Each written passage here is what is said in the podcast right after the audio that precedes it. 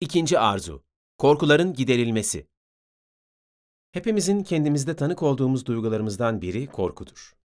Korkunun ne kadar güçlü bir duygu olduğuna ve insan eylemlerine yön vermede ne kadar etkili ve temel olduğuna herhalde tanıklık etmeyenimiz yoktur. Korkuların giderilmesi arzusunun tatmin edilmesinin, Allah'ın varlığını gerektirmesi, aşağı yukarı yaşam arzusunun Allah'ın varlığını gerektirmesiyle benzer şekildedir. Fakat yaşam arzusu ve korkuların giderilmesi arzusu birbirlerine indirgenemeyecek iki ayrı arzu oldukları için bunları farklı başlıklarda inceliyorum. Gelecekle ilişki kuran insan zihninin en temel korku konusu olan ölüm korkusundan kurtulma arzusunun tatmin edecek tek obje ahiret hayatının varlığıdır. Ahiret hayatının varlığı ise ancak Allah varsa mümkündür. Korkuların giderilmesi arzusunun Allah'ın varlığını gerektirmesi, en temel olarak ölüm korkusu üzerinden görülebilecek olsa da bununla sınırlı değildir. İnsan, evrenin büyüklüğüyle azameti karşısında acizliğini kavrar ve bu da korkuya sebep olur. Bu tip korkular da ancak tüm evrene hükmeden bir Allah'a sığınmakla giderilebilir. Nitekim ünlü birçok ateist de Allah'ın varlığının korkuların giderilmesi ve diğer arzuların tatmin edilmesi için insanlar tarafından uydurulduğunu söylemiştir.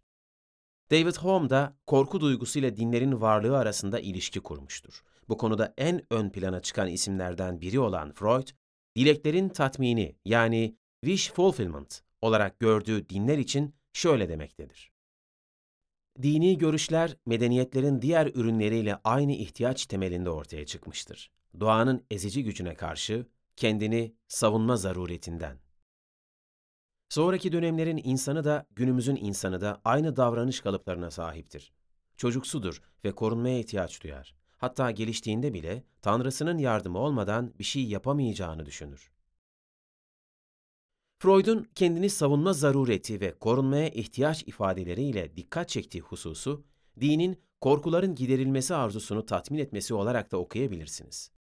Ünlü sosyal psikolog Eric Fromm da insanların güvenlik ihtiyacıyla dine yöneldiklerini vurgulayarak dinlerin korkuların giderilmesi arzusunu karşılamasına dikkat çekmiştir. Sonuçta en temel korkulardan kurtulmanın Allah'ın varlığını gerektirmesi, teistlerin ve ateistlerin üzerinde rahatlıkla uzlaşabileceği bir olgudur.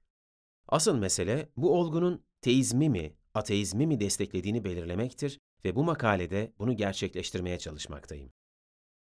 Her insanın doğuştan sahip olduğu korkma duygusu ve korkuların giderilmesi arzusu, doğuştan sahip olduğumuz, gelecek hakkında, evren hakkında ve kendi acizliğimiz hakkında düşünme yeteneğimizle birleşince, doğuştan bizi Allah'a muhtaç eden arzulara sahip olduğumuz olgusu karşımıza çıkar.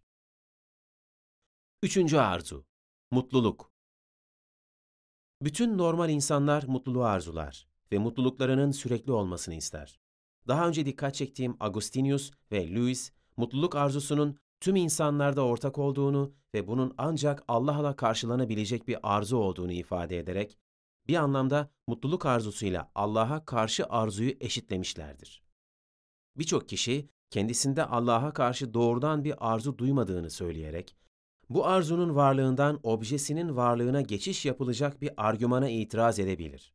Fakat böylesi bir eşitlemeden kaçınarak mutluluk arzusunu hareket noktası yaparsak, içimizdeki bu arzuyu tatmin etmeye bu dünyadaki sunulanların niteliğinin de, bu dünyadaki zaman süresinin de yetmediğini anlayabiliriz. Buysa, içimizdeki bu arzunun tatmininin ahiret yaşamının varlığını gerektirmesi demektir. Ahiretin varlığı ise daha önce belirttiğim gibi Allah'ın varlığını gerektirir. Bu dünyanın mutluluk arzusunu tatmin edemediğini gören herkes, bu arzunun Allah olmadan tatmin olamayacağını görür. Nitekim Louis, Allah'a karşı doğrudan bir arzunun yanında ahirete karşı bir arzuya da dikkat çekmiştir. Eğer kalplerine gerçek anlamda bakmayı öğrenirlerse, insanların çoğunluğu şiddetli bir şekilde istedikleri şeyin bu dünyada olmadığını anlayacaklardır. Öyle bir hasrettir ki hiçbir evlilik, hiçbir seyahat, hiçbir eğitim gerçek anlamda onu tatmin edemez. Bunu söylerken başarısız evlilikleri, tatilleri, eğitimleri kastetmiyorum. Olması mümkün en başarılıları kastediyorum. Eğer kendimde bu dünyadaki hiçbir deneyimin tatmin edemediği bir arzu tespit edersem, bunun en temel muhtemel açıklaması başka bir dünya için yaratılmış olduğumdur. Eğer dünyevi hazların hiçbiri onu tatmin edemezse, bu dünyanın bir hile olduğunu göstermez. Muhtemelen dünyadaki hazlar onu tatmin için değildir. Fakat onu açığa çıkarmak içindir ki gerçek şeyin önerisiyle karşılaşalım. Eğer böyleyse bir yandan bu dünyevi nimetleri hiçbir zaman küçük görmemeli ve şükürsüzlük etmemeliyim. Diğer yandan bunları bir kopyası, yankısı, serabı oldukları şeyle karıştırma yanılgısına düşmemeliyim. Kendimde gerçek vatanım için arzuyu muhafaza etmeliyim. O vatan ki ölmeden ona kavuşamam. Teoloji antropolojidir diyen Feuerbach gibi birçok ateist, insanların arzularının ahireti, ahiretinse Allah'ın varlığını gerektirdiğini tespit etmişler. Fakat bu tespitlerini insanların Allah'ın ve ahiretin varlığını uydurmalarının sebebi olarak görmüşlerdir. Feuerbach, Tanrı'yı baştan yok saydığı için insanlardaki arzuları hayali arzular olarak değerlendirir. Feuerbach bu arzuların arasında mutluluğu da sayar. Dedim ki Allah mutluluk, mükemmellik ve ölümsüzlük arzularımızın karşılayıcısıdır. Bundan insanları Allahsız bırakmanın, kalbi göğüsten çıkarmak gibi olduğu sonucu çıkarılabilir.